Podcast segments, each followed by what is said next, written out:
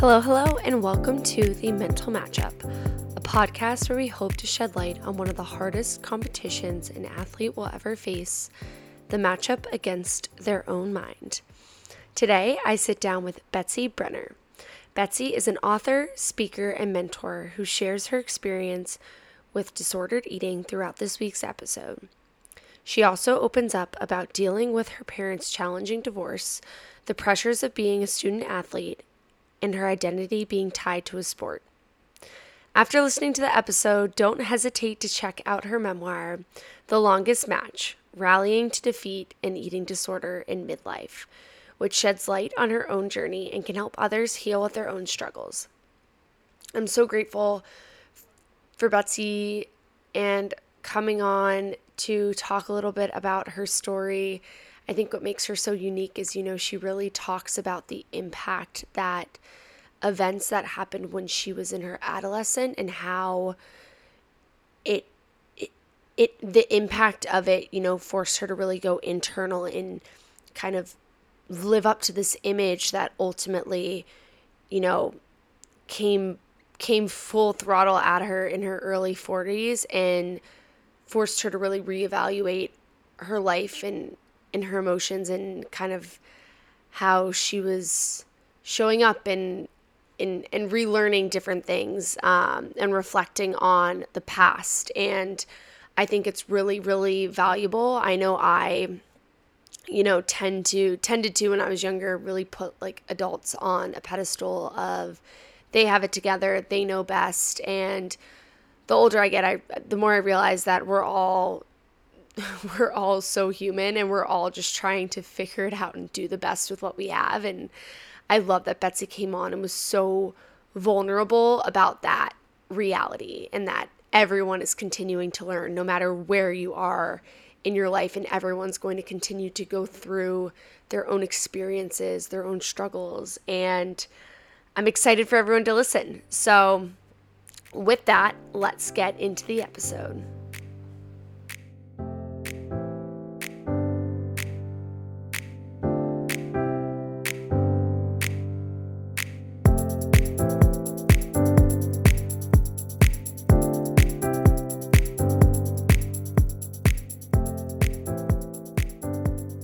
Betsy, thank you so much for coming on the mental matchup. I am beyond excited to have you on. I love getting so many different unique voices on the podcast. And I think this is going to be such an incredible conversation.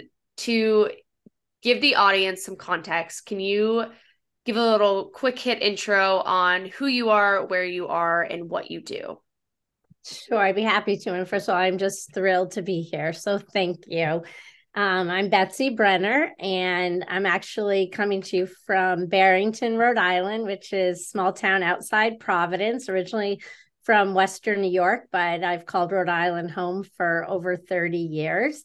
And I am an author. I wrote my memoir about my recovery journey, journey from an eating disorder, anxiety, depression, grief, and loss.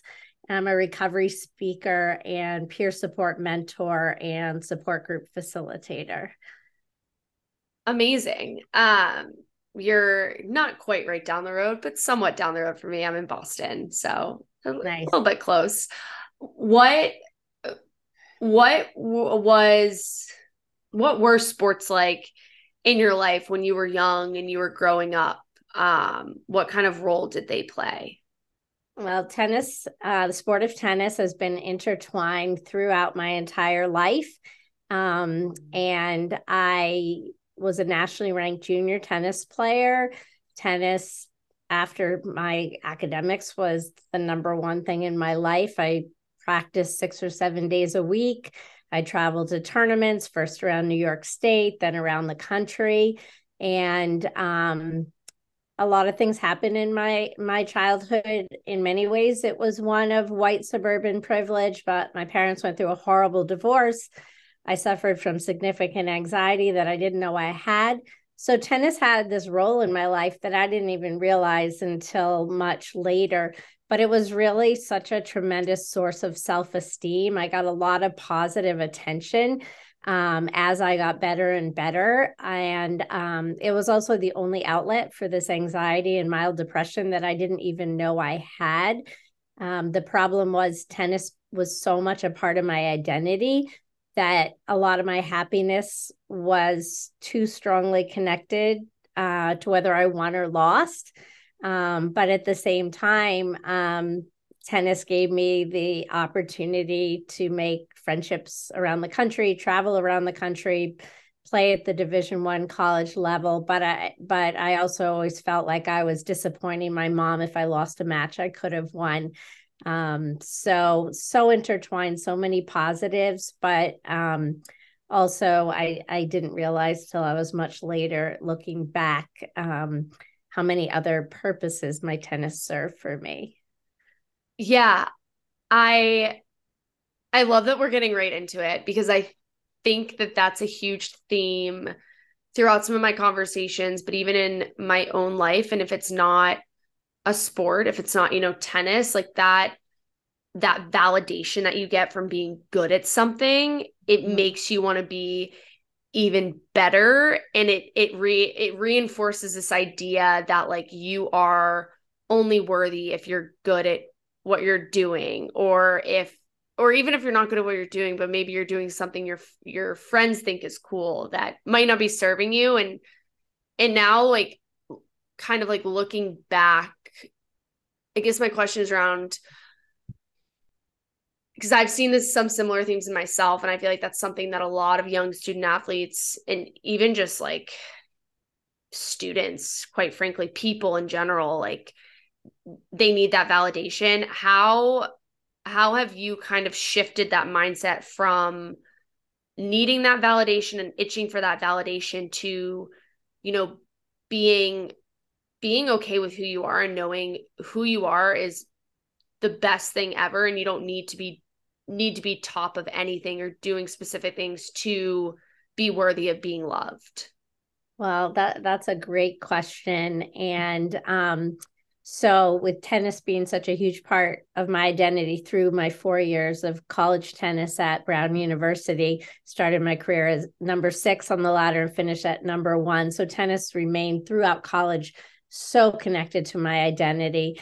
And even though I was over 400 miles from home, my mom expected me to call her after every match, let her know how I did. So, um, I always felt that need to prove myself and be, so the hardest part was after college um, when i was so you know felt so satisfied with my tennis career and it was time to move to a city get my first job other than teaching tennis which i did during college summers um, live on my own become independent.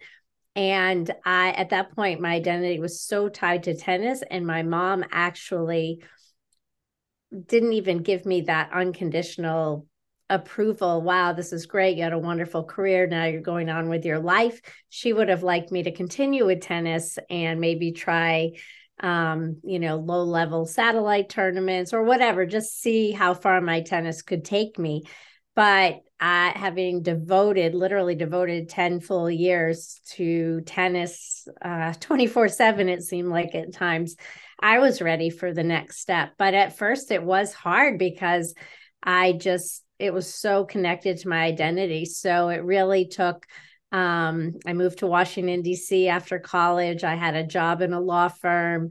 Um, barely played tennis, still played a little, but like many athletes, it was really hard at first to accept the fact that I was never going to be as good as I was.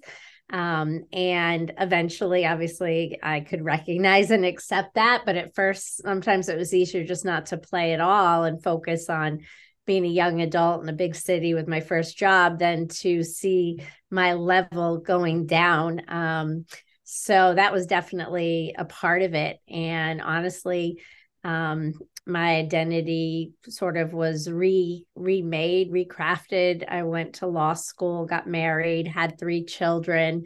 Um, but tennis came back into my life about you know 20 something years later and um, that's a story in and of itself but tennis also became part of the getting back into tennis sort of became part of that perfect storm that led to a diagnosis of anorexia in my 40s. And it, again, it goes back to undiagnosed anxiety, mild depression, and tennis was a way to escape all that. And, um, but it all came to a head. I, yeah, I want to make sure we like paint this, paint the picture because I think there's so many really good nuggets in your experience that a lot of people kind of like you maybe are not realizing they're experiencing right now or have experienced, especially that younger adolescent. I experienced like I think today, I'm not a parent, um, but I parenting is crazy to me. You have one or two adults or multiple people, right? Like a, it takes a village that are essentially raising a kid. And you just i feel like it's this crazy thing that you watch people grow and change and mirror what their parents are doing. Or you know if if their parents are kind of only seeing them when they're doing certain things they tend to continue to do those things to get that love it's just parenting is so crazy. And, and you started touching on it a little bit um with you know how that like childhood adolescence played a part down the role in your 40s which is crazy knowing that something that can happen to you when you're so young impacts you for the rest of your life. Like i know people listening might be like well yeah that's like how like trauma happens and like that's how you become who you are. And i'm like yeah but it's just wild that it can go under the radar and then pop up and you're like wow this all makes sense. Can you talk a little bit about like what what specifically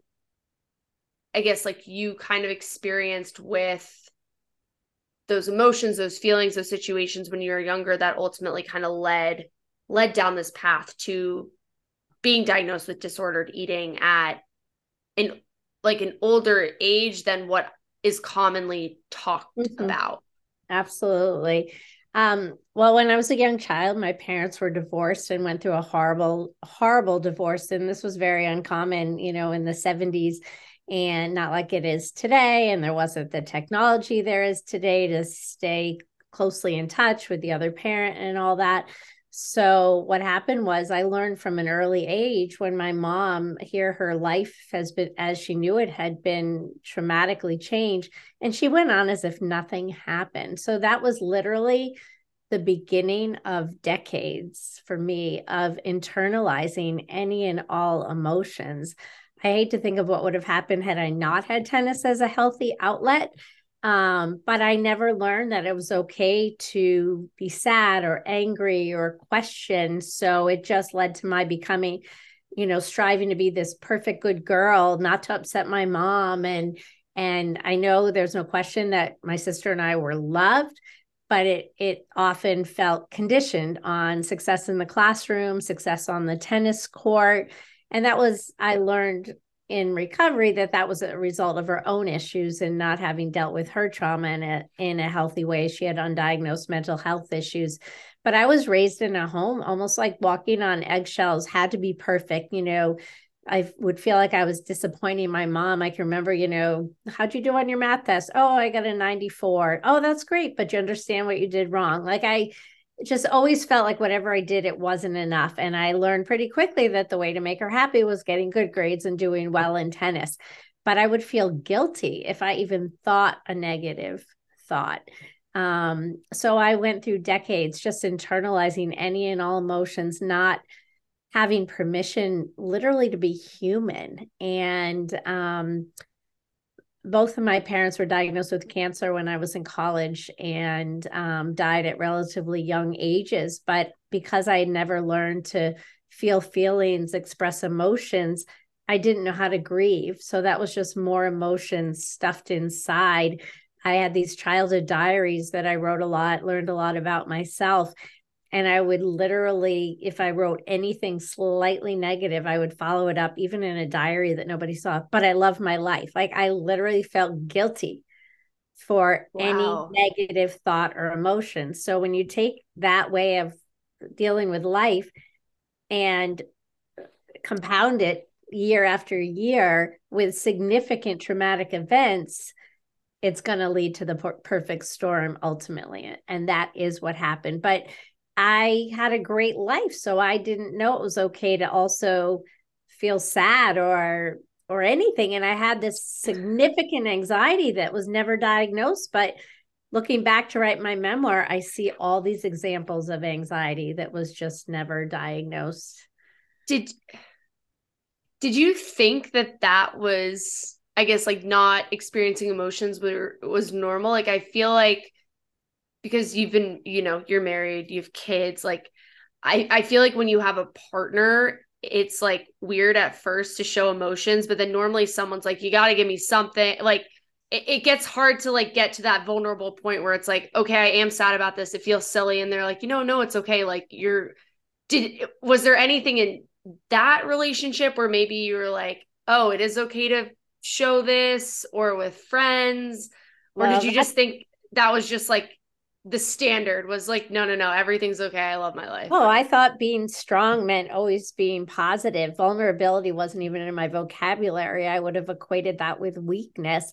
And even when i met my um, husband we met first year law school got married the summer after we graduated after the bar exam and um, even then, it was almost like I had this wall in front of me that I wasn't allowed to be vulnerable. I was a very, I always had plenty of friends, but I was always very private. It was really hard for me to let people in, probably because I was scared of letting someone in and then losing them because I had lost my parents and um, and things like that. But um, it wasn't really until after my diagnosis with my eating disorder, anxiety, mild depression, um, it was actually through outpatient professional treatment with a dietitian and and a therapist that I learned that vulnerability was necessary.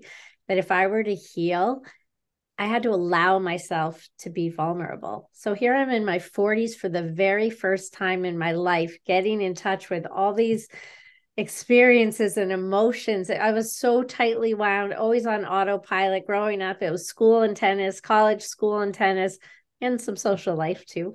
Um, and then afterwards, you know, working, law school, kids, I was just go, go, go, be the perfect this, the perfect that.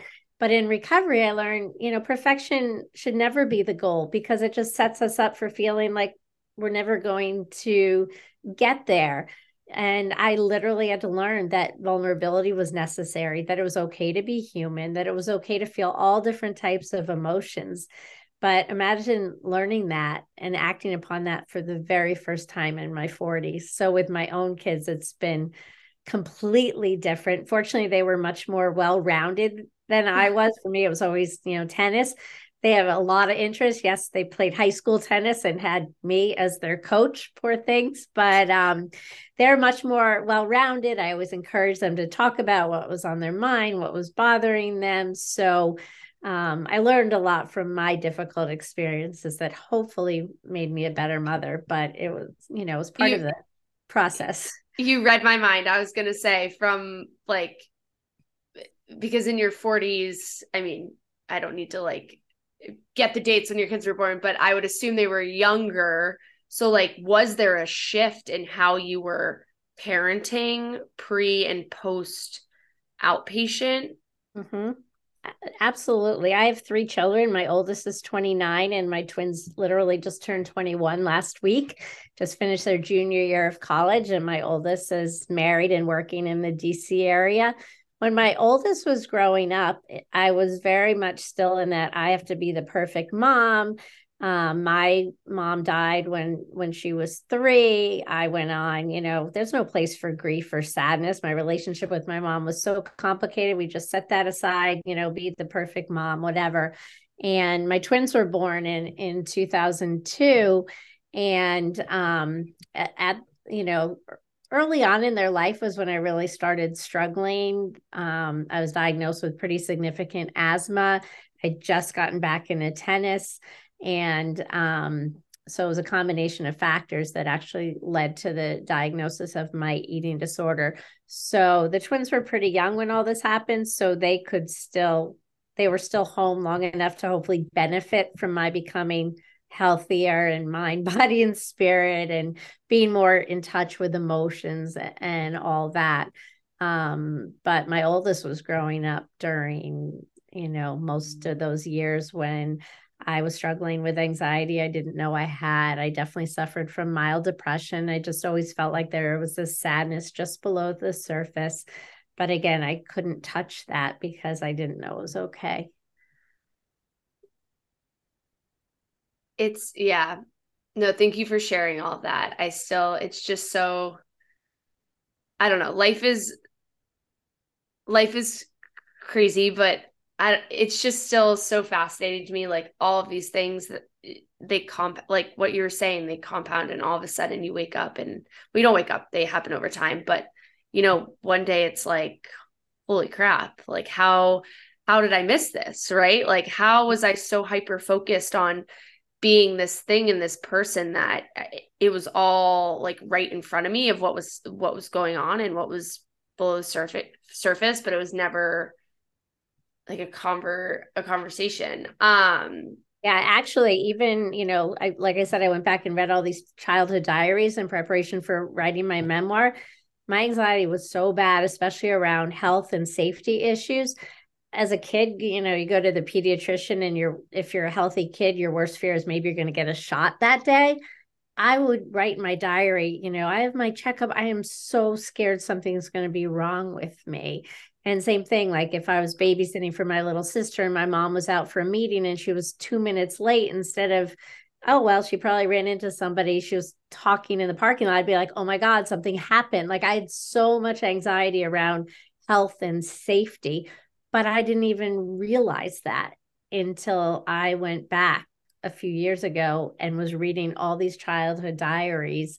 Um, and my anxiety was actually diagnosed before way before my memoir in my 40s when i was diagnosed with asthma and um, had to learn to manage a, a, serious chronic illness. I'd barely ever taken advil for a headache. You know i'd always been this athletic healthy person. All of a sudden i was a lot of shortness of breath and um, my anxiety was you know through the roof because um, I worried I wouldn't be able to take care of my children because I couldn't be that on the go mom I love to be. And the other piece of that was getting back into tennis, playing my own competitive tennis again at a pretty high level, but also coaching high school tennis.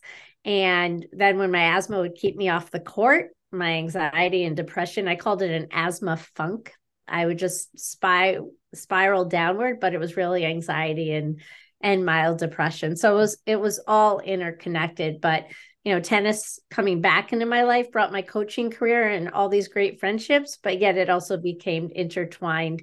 I developed this very intense fear of weight gain because when I got back into it, I became very fit and muscular again and got all these positive compliments and you know became part of my identity again just like we started this conversation so when you would take the tennis out because i was sick with asthma you know what could i could control i could control my food intake and that's what happened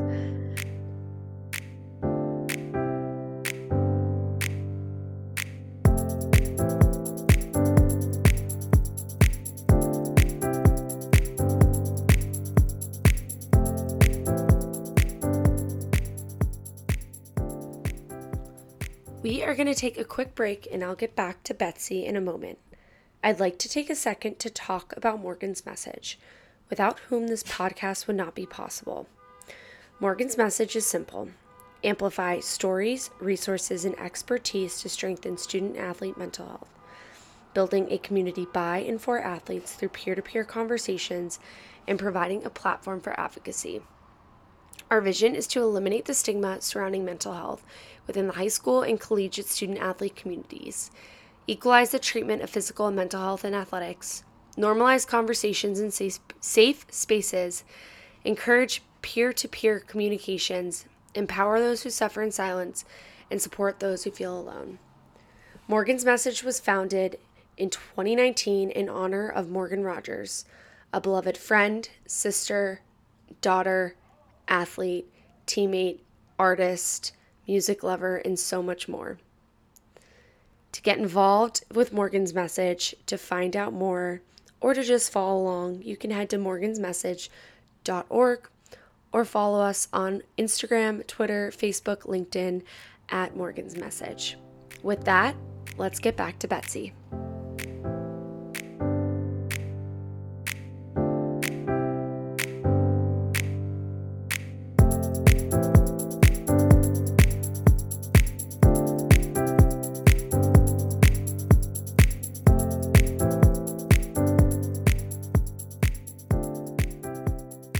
Talk a little bit about like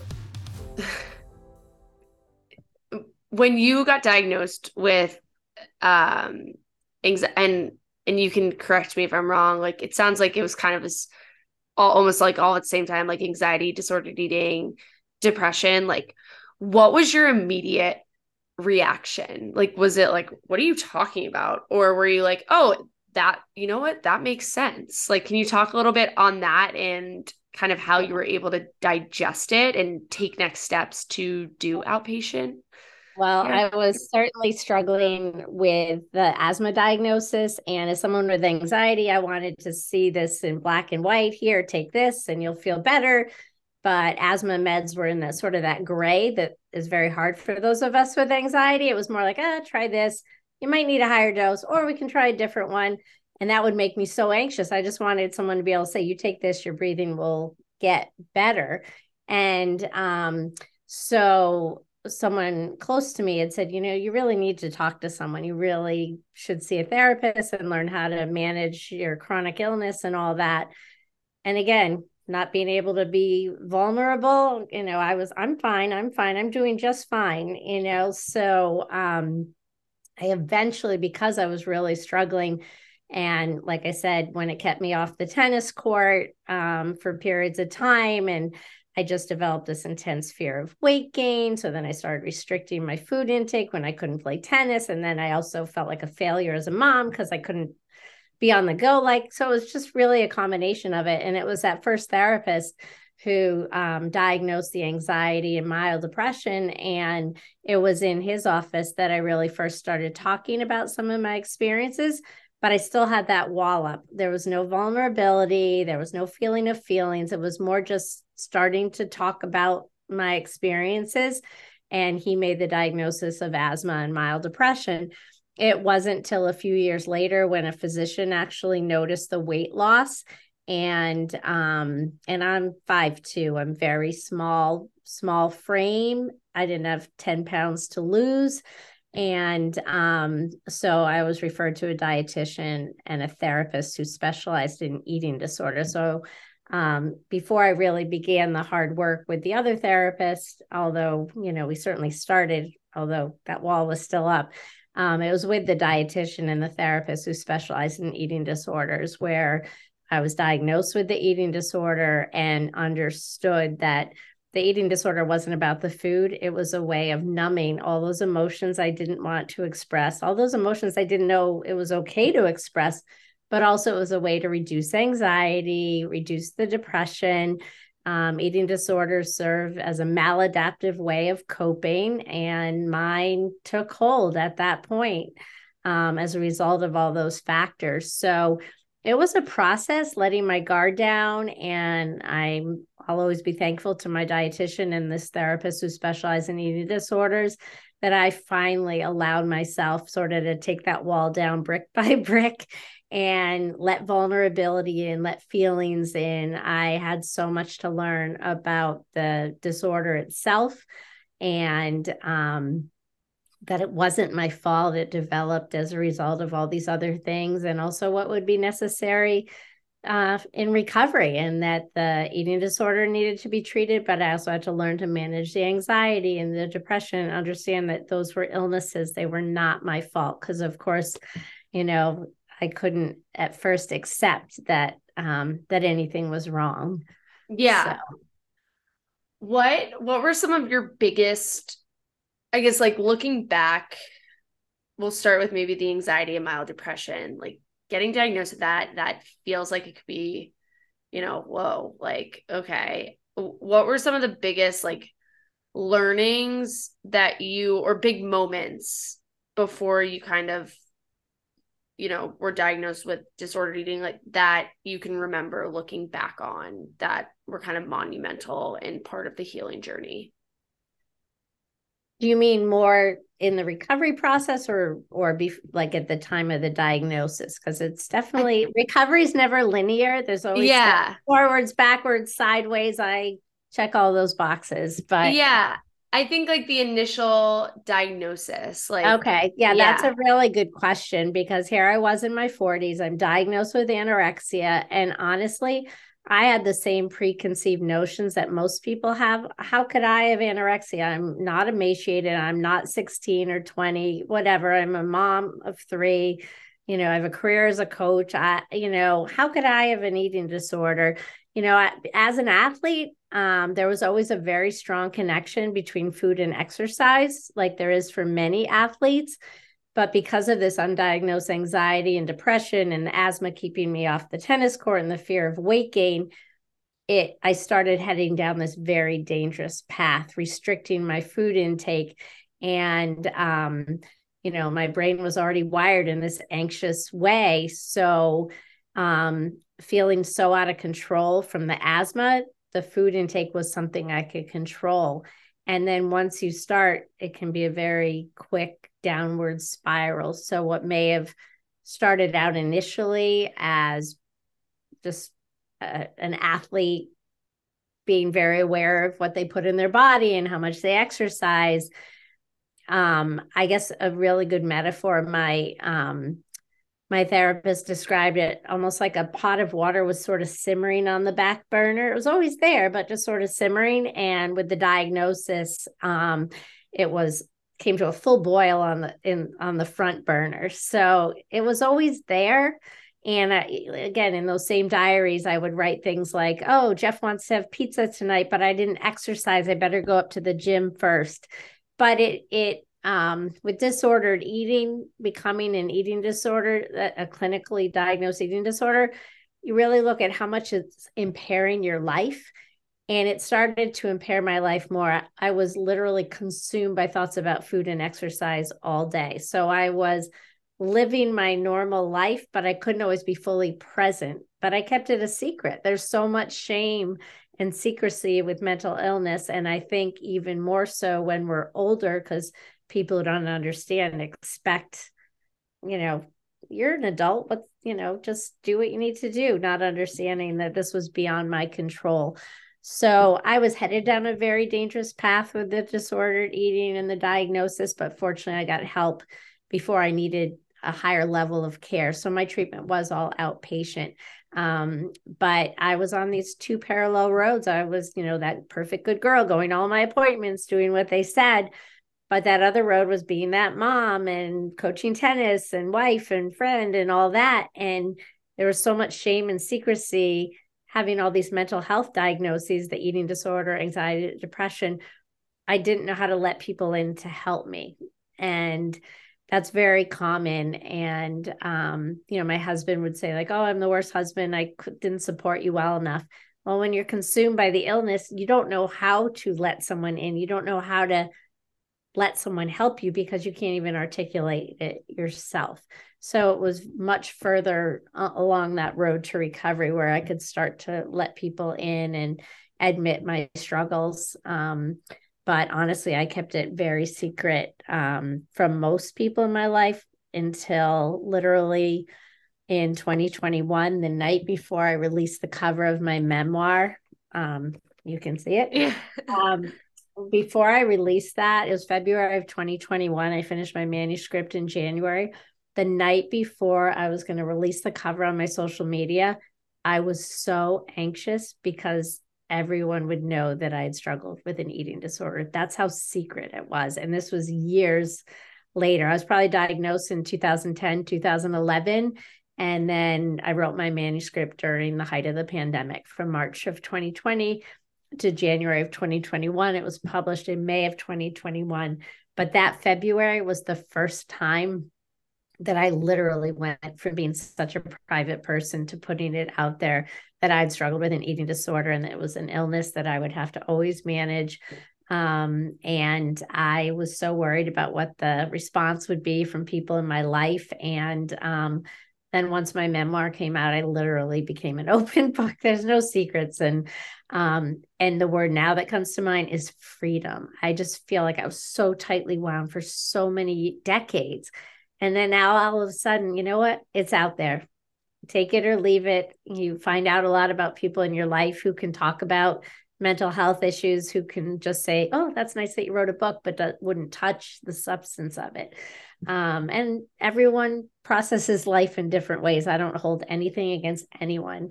Um, but I just feel so free now that uh, it's it's like I put together a jigsaw puzzle of my whole life and literally figured out how all the pieces fit together.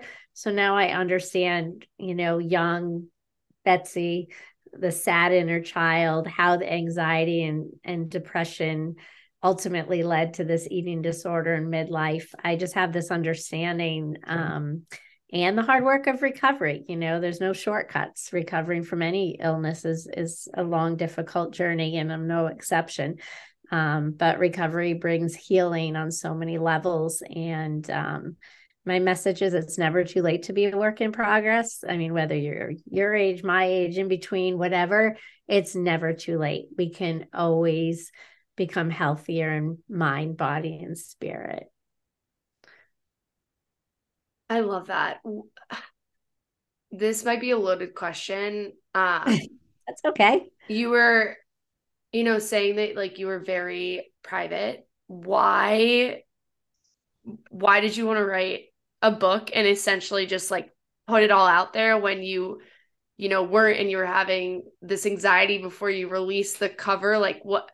I guess like what led you to be like, you know what, I'm gonna sit down and I'm gonna write this. Um, that's a that's a great question, and the answer is interesting. I had written my recovery story from my eating disorder in 2018, and I had had the privilege of sharing it at treatment centers in Boston. But again, I kept it a secret. I, it was very empowering and amazing feeling to share my story in the eating disorder community, but I still hadn't let anybody in but I had been told, not just by my husband, but some professionals, that my life story had the makings of a book. Um, multiple people told me that if I were willing to put the time and effort into it and expand on my recovery story, which, um, you know, obviously just touched on things and then focus more on the recovery part. So, you know, I'm involved in all these things. Who has time to put that thought and effort and time into writing a memoir? And literally in February of 2020, I'd just been starting to go back and forth with someone in the eating disorder world um, who professionally helps people use writing to heal from past trauma. And um, starting to talk with her about what it would look like to start mapping out my life and writing about it. And then in March of 2020, life as we knew it completely shut down. So I just started writing one chapter at a time. I had no idea that it would ever even be published or that I would become this open book. I thought maybe my family and friends will humor me um, and read it. I had no idea um, what my next chapter would be, and and I'm grateful to be living it each and every day. So, um, but for the pandemic, honestly, I could be on chapter two by now. I mean, I literally was given the gift of time those 10 months when everything I was involved in wasn't happening. Yep. Yeah. So I never planned to write a book. I never planned to be an author. It, it just sort of unfolded that way. That's really cool. I I I think that like writing can be very therapeutic. Um and like journaling for me in particular, getting your thoughts out on paper, but I also think it's I'm I'm kind of in awe and I I truly admire you writing a book because it's really hard I think to put your experiences out there and block out the noise of what people are saying to like the point of validation that you know goes back to that because you're going to get people who are like this is amazing. Thank you so much for sharing. And then you're going to get people that are like you know like who cares? Blah blah blah. And and i think like when you place value on the good you place value on the bad. And usually the bad sticks with you versus that you can get like five great things. And then that one bad thing at least for me, that's what tends to like stay in my brain for I mean, there's probably psychology behind it, but for whatever reason. Um so I think that's amazing. What's been like the best the most rewarding part of writing your book that you didn't see coming? Well, like I said, first of all, you know, I wrote it to help myself heal on the deepest level, which it has certainly. I no longer feel that sadness just below the level. But what has been absolutely most gratifying, without a doubt, is the ability to give hope to those who are struggling. And um, I hear from readers around the country, even around the world, especially older women who have struggled for as long as they can remember and have just assumed, you know, I've been struggling for X number of years. This is just the way it's going to be. So to give people hope that recovery is possible at any age. And for me, it was an eating disorder, obviously combined with those other factors. Almost everyone who suffers from an eating disorder also has co occurring conditions like anxiety, depression, whatever. So I hear from readers and they're just like, I can relate to so much in your story. You give me hope that that I can still heal, that I can recover.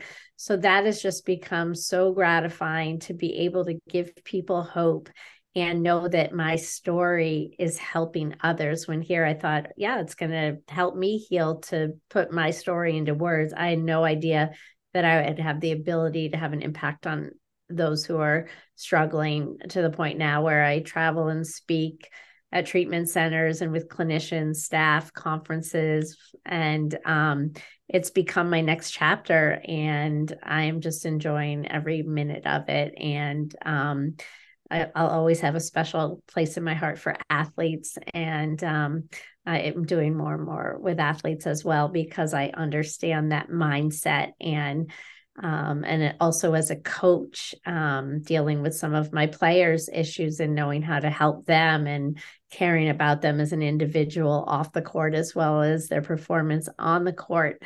Um, so i check a lot of boxes and there's a lot of different directions and i'm just enjoying this this next chapter and it's beyond anything i ever could have imagined.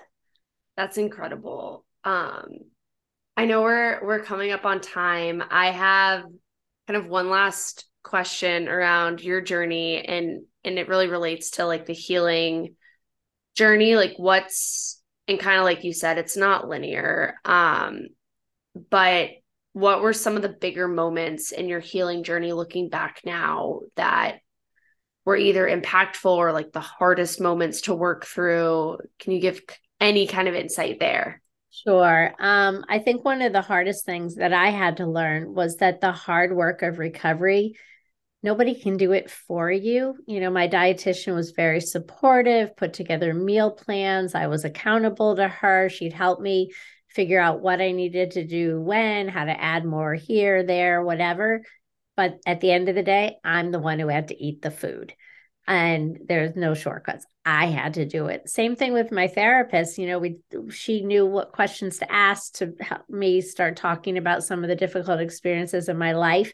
But the sessions were 45 minutes, and you know, we'd just be starting to talk on about something. I might even tear up, and then time's up. I'd go into my car and just start sobbing.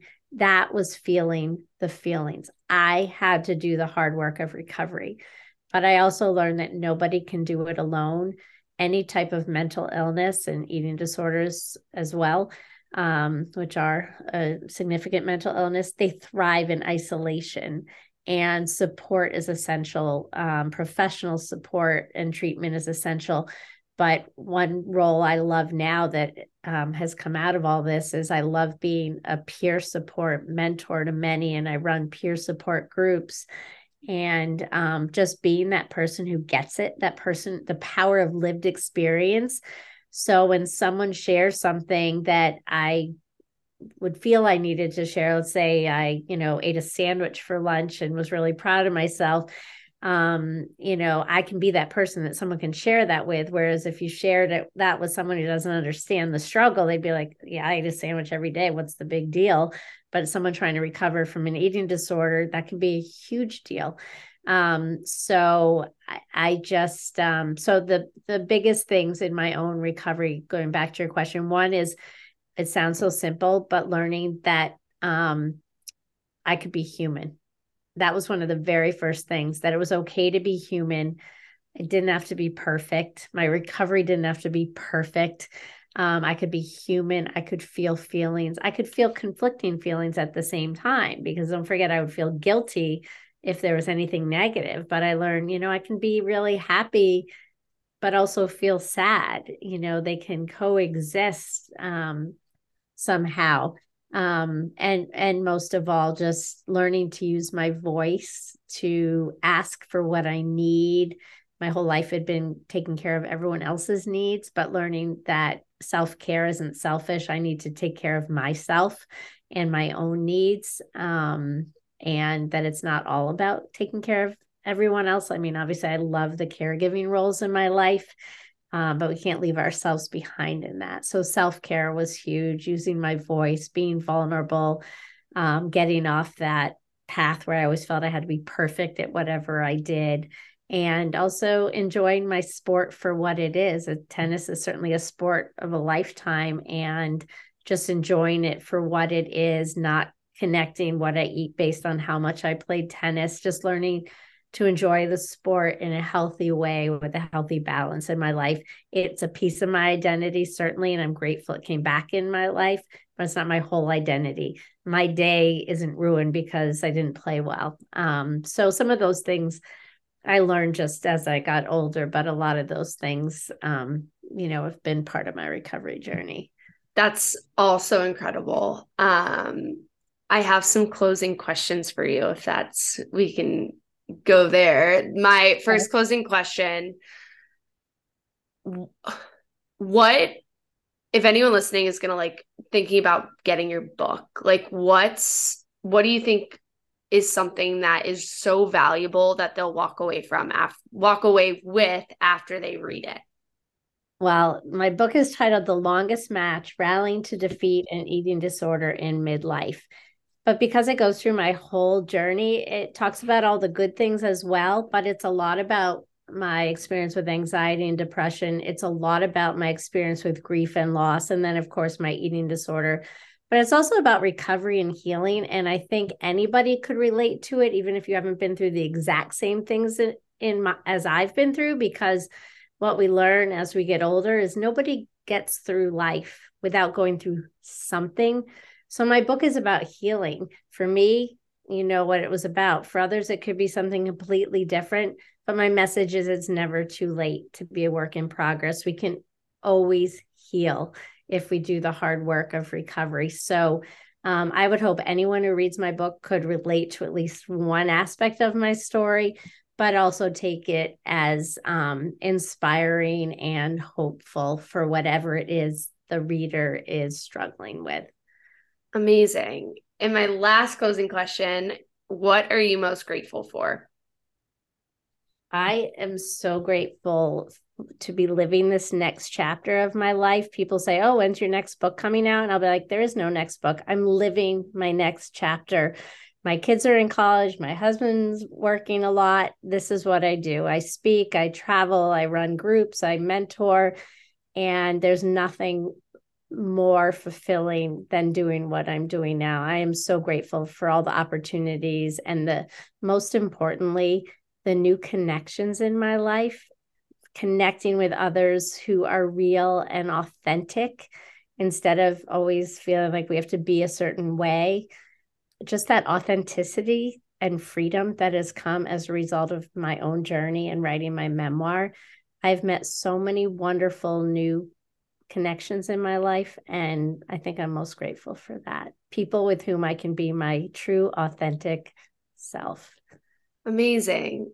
Um, Betsy, thank you so much for coming on the mental matchup and getting right into it and just giving us so much, I don't know, so much valuable information from your own personal experiences and what what you've seen and what you've learned um, and really passing it on to to other people to learn from thank you so much i'm i'm truly honored and um, the last thing i'll just say is for those who are more your generation thinking like how can I benefit from, you know, an older woman's book? Just remember that my whole story is a cumulative effect of everything I went through from early childhood on. So, so true. Well, thank you again. Thank you so much.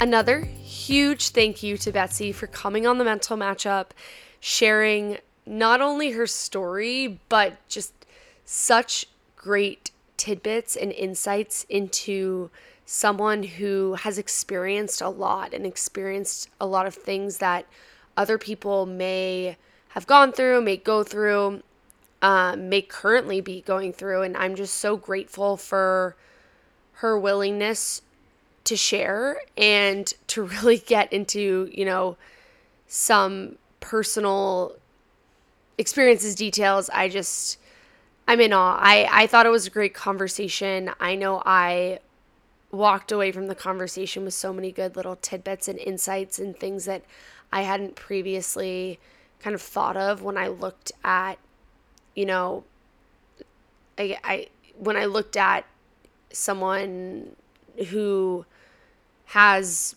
you know, multiple kids and a husband and is entering midlife. And I think it's so powerful that she's reflected on all of the things that's made her who she is today and has pushed her through all these experiences and is just so is more than willing to share right and be that beacon of hope um that it's never too late to you know learn and grow um it's just amazing. So, Betsy, thank you so much for coming on. If you're interested in learning more about Betsy, you can get her memoir, The Longest Match Rallying to Defeat an Eating Disorder in Midlife, on, at her site at betsybrenner.com.